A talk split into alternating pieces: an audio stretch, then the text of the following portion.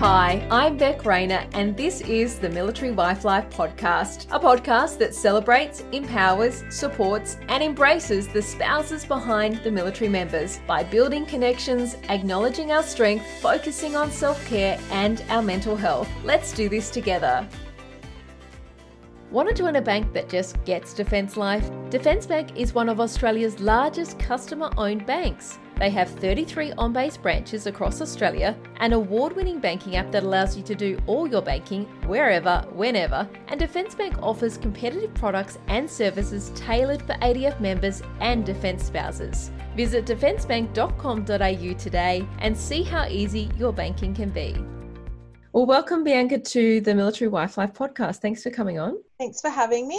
You and your husband have been together for 18 years. Can you tell me how you met? We met on the RAAF base at a party, and I also met him at the pool a couple of times. So, how did it come about that you were on the RAAF base when you met? both my parents were in the Air Force at the time, and I also had friends who had parents on the RAAF bases, living on the RAAF base as well. So, when you met him, did you have any idea in your head about whether you wanted to go forward with a relationship with someone in defence since you had, I guess, grown up around it? And was that something that you wanted to steer away from or no i think i had an understanding of what it would be like to be a defence partner. So I kind of already knew what to expect. So, what was your introduction to defence life like when you and your partner got together? Like, obviously, you're going from being a defence kid and being in a defence family to being a spouse. I suppose my dad kind of found it a bit hard that it, he was in the Navy and my dad was in the RAAF. But I guess for me, I didn't really find it that hard, I guess. I, I was used to moving around and I moved to Kalala. And even though it was like four and a half hours away, I have re- still have regular contact with my parents. They come here or I go there. So it really wasn't a big a big difference. I'm used to a lot of change. So yeah. Yeah. So did you go into being a defense spouse thinking that you knew what it was going to be like? Like, what was there a transition of, okay, well, it's a bit of a difference being the adult that moves around with the, the person that's in defense as yeah. opposed to being the kid? I think it was more that I would be by myself a lot when he went to sea or he was deployed to a different section that I would be by myself. But um, I think having his family around kind of helped as well. So, how did you envision life and career working alongside defence? Obviously, you've grown up in a defence family. Both your parents were in defence, so it wasn't as much have an impact on your parents and your your mum's career, your dad's career, because obviously they had those jobs to go to at the different postings or you know posted to different locations but they had that job waiting for them so how did you envision your work life working alongside your husband's? That's a bit of a hard one because I, I knew what I wanted to do and I got into banking early on and I had a career path. And then I guess we decided to move to America and that all changed. And when I got back, I decided to go to university while we were over in the, in the States so I studied over there instead of working. And when I got back, it was a lot harder to get a job in this area. Even though I'm really good at networking and I know a lot of people, I just still found, and I'm still finding it a little bit harder to get jobs around this area. Like I think if we, if I was in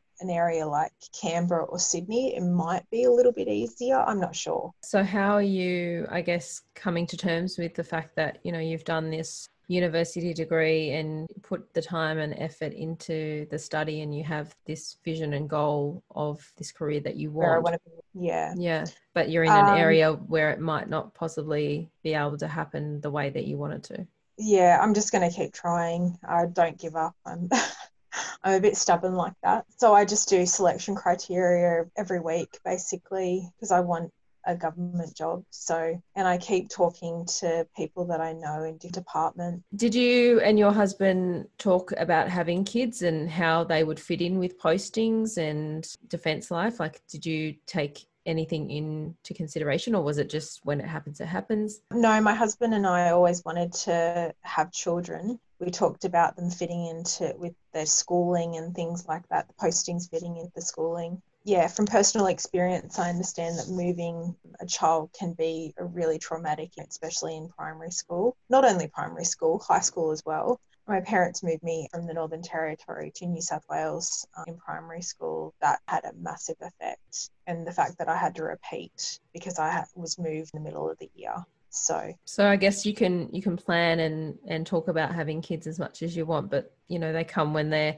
they're ready to come and you know the journey's not always like okay we're ready for a child let's have a baby sort of thing. So what was your journey to becoming a parent like? So i kind of always knew that i'd struggle to fall pregnant. So as soon as we got married we started trying and 5 years later we still hadn't had a baby and so we decided to go and see a doctor and find out why the reason why we couldn't fall pregnant because I knew it would take a while, but I didn't think it would take five years. We did our first round of IVF, and yeah, nine eggs were fertilized from that.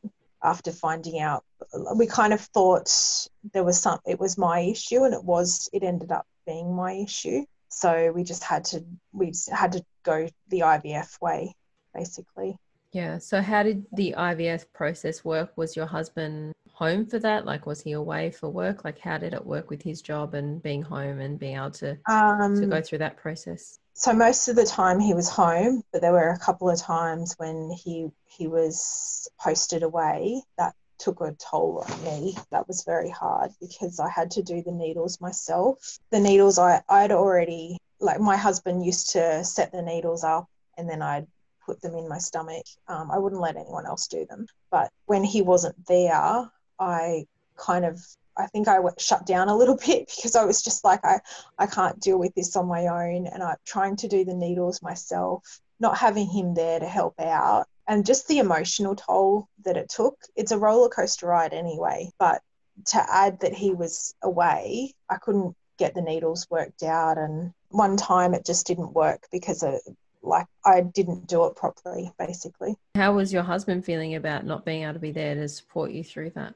Oh, he didn't like it either, but we couldn't do anything about it. And so the next time that I tried, because he didn't want me to try again while he was away, but I kind of I felt like I was running out of time and needed to have another go at it. So my sister-in-law helped me with the needles. So she got them ready, and then I just injected them. So yeah. And so, how many rounds of IVF did you end up doing, and what was the the results for each round? Like, how did it all? Okay, so six full rounds and three frozen. So the um, six full rounds, I think one of the frozen ones worked, but it only lasted a couple of weeks. I, I lost it. But other than that, I didn't have positive pregnancy at mm-hmm. all. And it wasn't until we went through three doctors. The first one, I had surgery with him. He found endometriosis. He burnt it all off. And then, probably two years later, I tried again.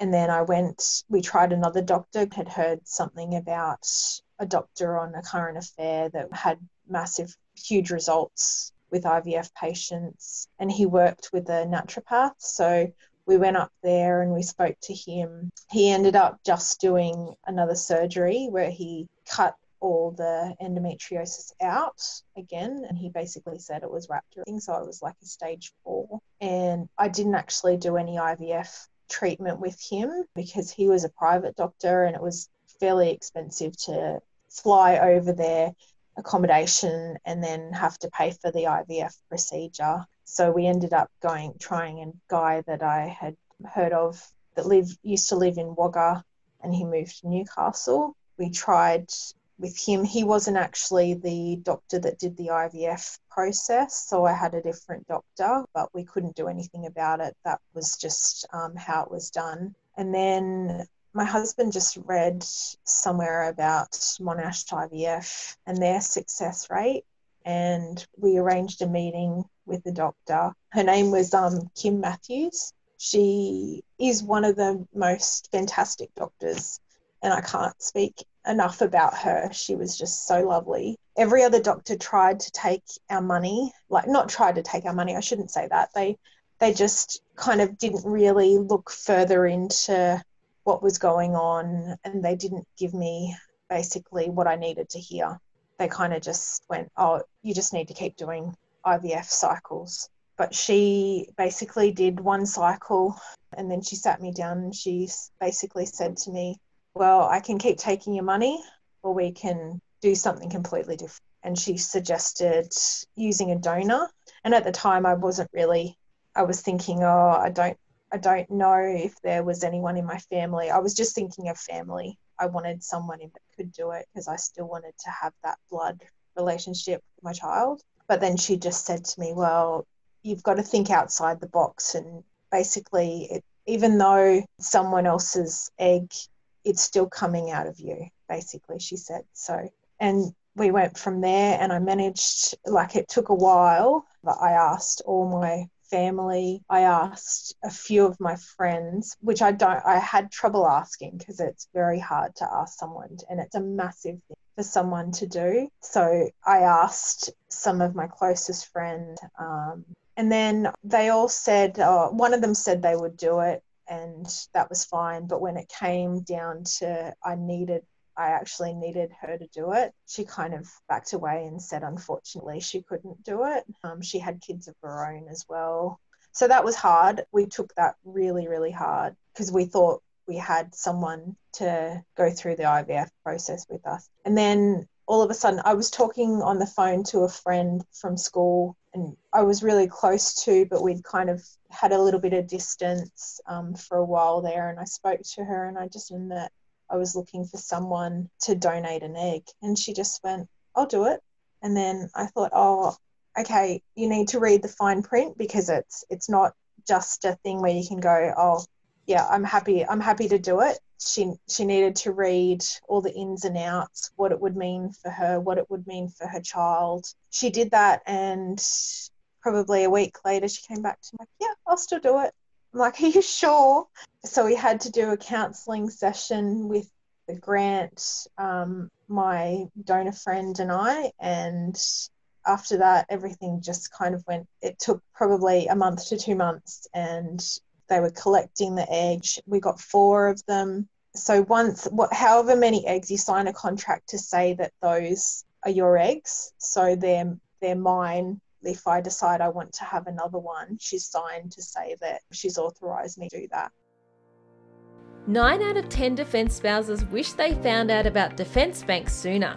Okay, I might have just made that up and they do sponsor my podcast, but I've checked them out and I think they're worth a look just for their banking app alone. It's award winning, has cool features like fast same day payments, card alerts and controls, and pin change functionality, savings roundups, Apple Pay, Google Pay, Fitbit Pay, Garmin Pay, the list goes on. Oh, and if you really want to go to a branch, you can. There are 33 on base branches across Australia. Banking as a defence spouse doesn't have to be hard. For more info, visit defencebank.com.au.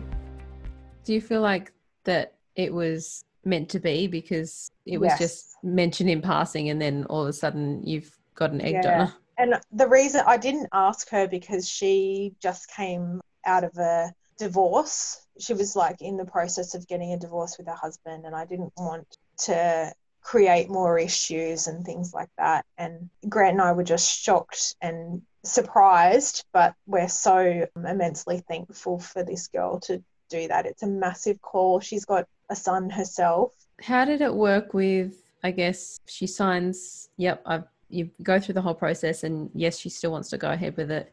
She gets the eggs collected, and then I guess, you know, they're signed over to you. So yep. then was it what happened then? You went ahead and did a normal IVF cycle. It wasn't a cycle that I did on my own. I needed medication to do the cycle. So I had to do the needles again and other medication. And then that you went in one day, they basically do a procedure and you wait a couple like wait I think two or three weeks for the results they, and they come back and tell you if it's positive or negative. So I didn't actually have to do the big procedure where they put you out and things like that. So it kind of took a little bit of the pressure, I guess, off me because that's a stressful thing as well. And I'm I'm sure it was probably a little bit stressful for my friend just because she I guess wanted to make sure that she had like even one egg to give to me So, but getting four was a good result. And your doctor also, they have to talk to the doctor to make sure they're compatible with you and everything like that. Um, it's a bit of a process to start off with, but once the ball's rolling and um, you've spoken to the counsellor and things like that, usually if you want it to, it usually happens. So, yeah. so I mean, then what were you feeling by the time that you then became pregnant from your donor egg? How long had it been that you've been trying for a baby and and how how were you feeling about going ahead with it that way um, and then being pregnant? Yeah so it was 12 years by then. I think because my friend and i had such a good connection that i i was so thankful no matter what. And i love that now we because we call each other sister so now we can actually call each other sister. Because really we do share a major like we share my daughter. And i guess how were you feeling during the whole pregnancy because it had taken so long to get to the stage where you were pregnant? Did you do you it was nerve wracking like- very nerve wracking i so i ate all the right foods but i even to the point like i used to go swimming to the point where if it was cold uh, i was very mindful of going in the water. It sounds silly, but if you've had to wait so long to have a child, you like you basically do everything to make sure that nothing goes wrong. I guess. So that was the hard thing was just trying to, and I was I was on edge. I was trying not to be, and I was trying to stay calm.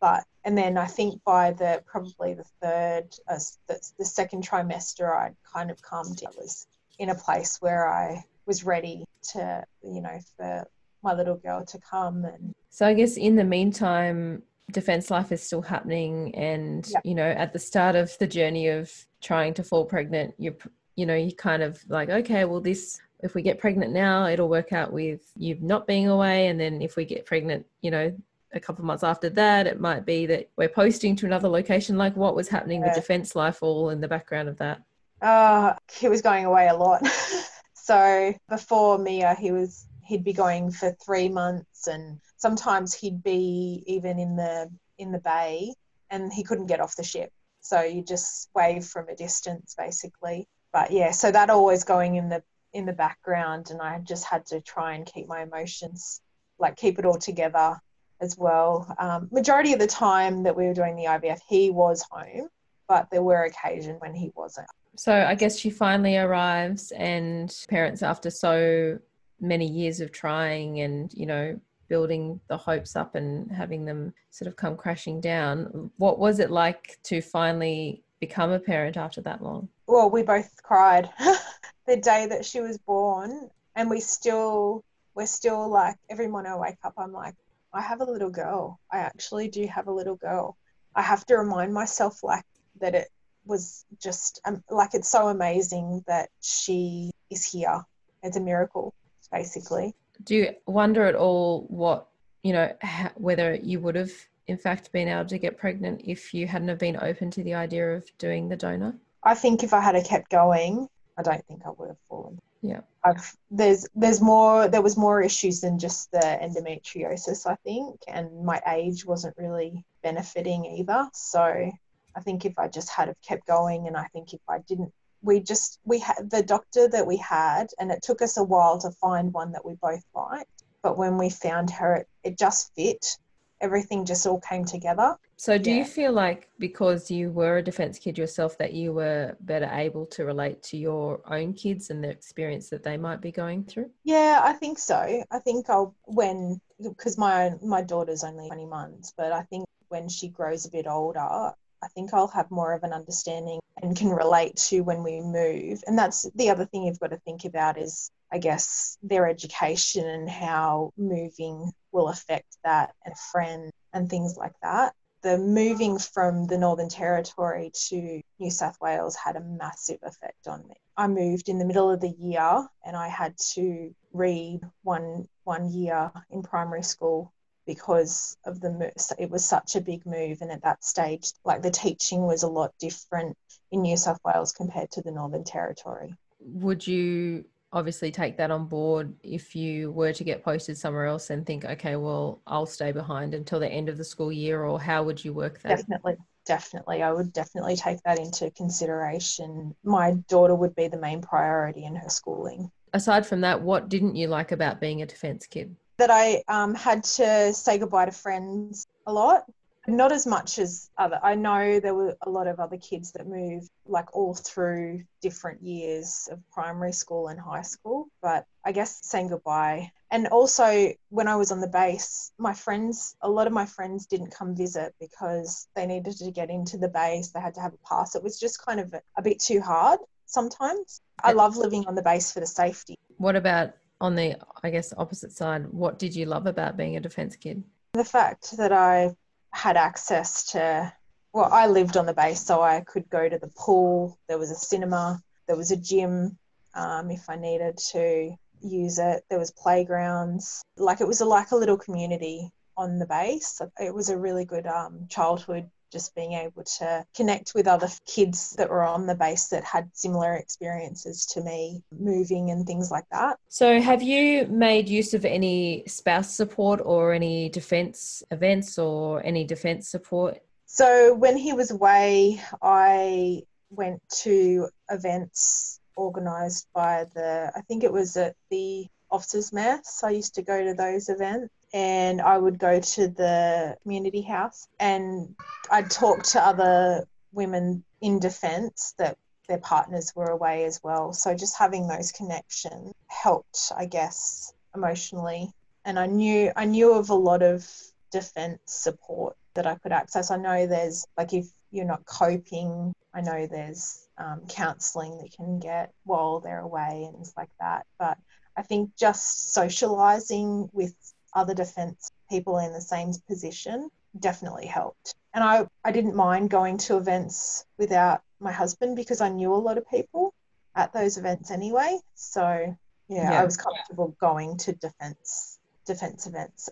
So, what have been some of the things I guess that you do to help make defence life a little bit easier for yourself? Obviously, you've got a little one now, and all of you know before she was born, you were going through the ups and downs of IVF and and all of that. What did you do to, I guess, you know, a bit of self care and self love for yourself? Do a workout, I guess. Um, just catch up with girlfriends. I think that's because I'm a person that doesn't like to bottle things up. I like to talk about it. So um, I think that's helped to with the IVF process as well, being able to talk to other, even defence partners. And I have some non-defence partners that are friends as well now in this area. And that's the other hard thing, like getting to this area and finding friends, like connecting with people is probably really hard for some defense partners. So, but yeah, for me, I guess it's about just, yeah, socializing, trying to stay positive,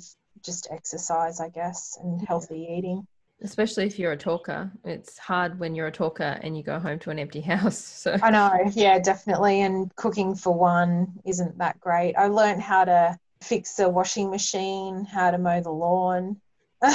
So i learned how to be a bit more independent i suppose so that wasn't a bad thing. What have you learned along the way? Obviously you've been a defence spouse for a fair while. Don't bottle things up. Try to talk to people about it if you're feeling a bit overwhelmed about your partner going away. I know a lot of people that will just not ask for help while their partner's away, but I always feel like I, I and I always say to them, please don't hesitate to come and talk to me if you need a hand. Like I'm here, I'm here for you. I like I've been there. It's not it's not great. So I guess just connecting with other spouses if their partners are overseas in the same or like anywhere um, away with your husband, I suppose they kind of understand they're in a similar situation. So just talking to them about it. Yeah. And I guess, you know, if you putting yourself in the position of someone else who is, you know, needing help but not able to ask it, put yourself in the other person's position. If someone came to you and asked for help, it's not like you would say no. You know, you've been there, done that. So you would obviously coming from their position be yeah, there with open arms for them yeah exactly and even telling them like of what i know about who they they can access you know like community defense community access of the ones that i know i guess so just telling them about that yeah, I mean, it's not easy, but I think communicating with others does help to, yeah. But Yeah. yeah, you're right. At night when you're by yourself and if you don't have kids, it'd be very quiet. And it was, it was very quiet. But yeah, I just, I still talk to people at night. Like when my husband was away, I would talk to my mum or talk to a friend um, or get people to come over, Yeah, have dinner sure. with me. Well, thank you so much for coming on the podcast and sharing all your story. I can't believe that, you know, you've finally got your beautiful little girl after such a Yes. long, long Neither can I still. I'm still shocked. Yeah. I so hope you are able to relate or take something away from today's episode. There are definite ups and downs to military life, but let's get the conversation happening so we can see that we are all in this together. We are all just doing our best. So until next week, you got this. Let's do this together one day at a time. Thank you so much for tuning in. If this episode has touched you, helped you, or given you that extra confidence to keep going, to continue to hold down the home front, to continue to do all the things, I would so appreciate it if you could pop into Apple Podcasts and subscribe to the podcast and leave a review, a comment about what you would like to hear more of, or just some encouraging words. If you want to suggest a guest, I am always looking for new people to talk to. You can do that by jumping over to the website www.militarywifelife.com.au and clicking on our podcast page. I would love to hear from you.